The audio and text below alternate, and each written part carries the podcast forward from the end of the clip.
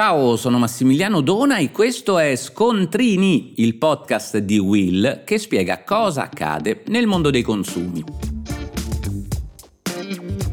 Oggi parliamo di acquisti con il POS, già perché finalmente sembra arrivato il momento delle sanzioni per gli esercenti che rifiutano i pagamenti elettronici.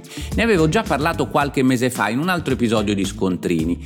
L'obbligo di avere il POS per commercianti, artigiani, liberi professionisti è entrato in vigore, pensate, oltre dieci anni fa, ma paradossalmente mancavano le sanzioni per chi non lo metteva a disposizione della clientela. Quindi, come ben sanno i consumatori, ecco un un fiorire di tecniche elusive per sottrarsi ai pagamenti elettronici. Il POS è guasto, non c'è linea, non si accettano i pagamenti sotto i 5 euro e così via.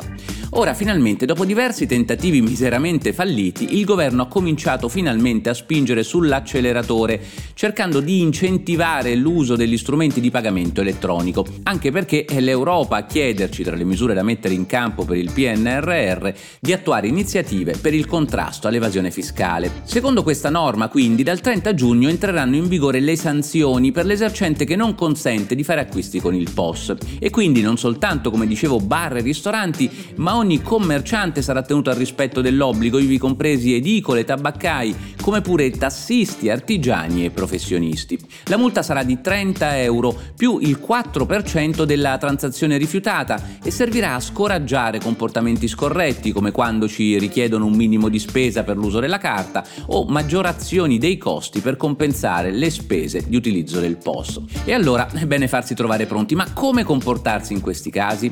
Immagino che non sarà del tutto agevole dimostrare che la transazione elettronica è stata rifiutata, quindi andremo incontro a qualche difficoltà applicativa.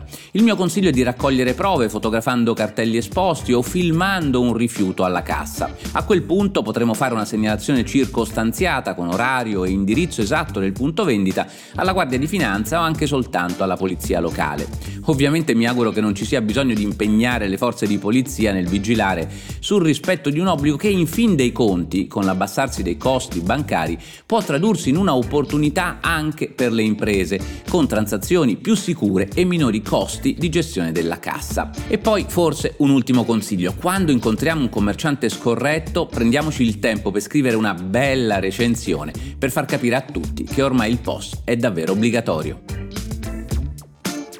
Per oggi è tutto, ma puoi ascoltare gli altri episodi di Scontrini sulla tua piattaforma di podcast preferita.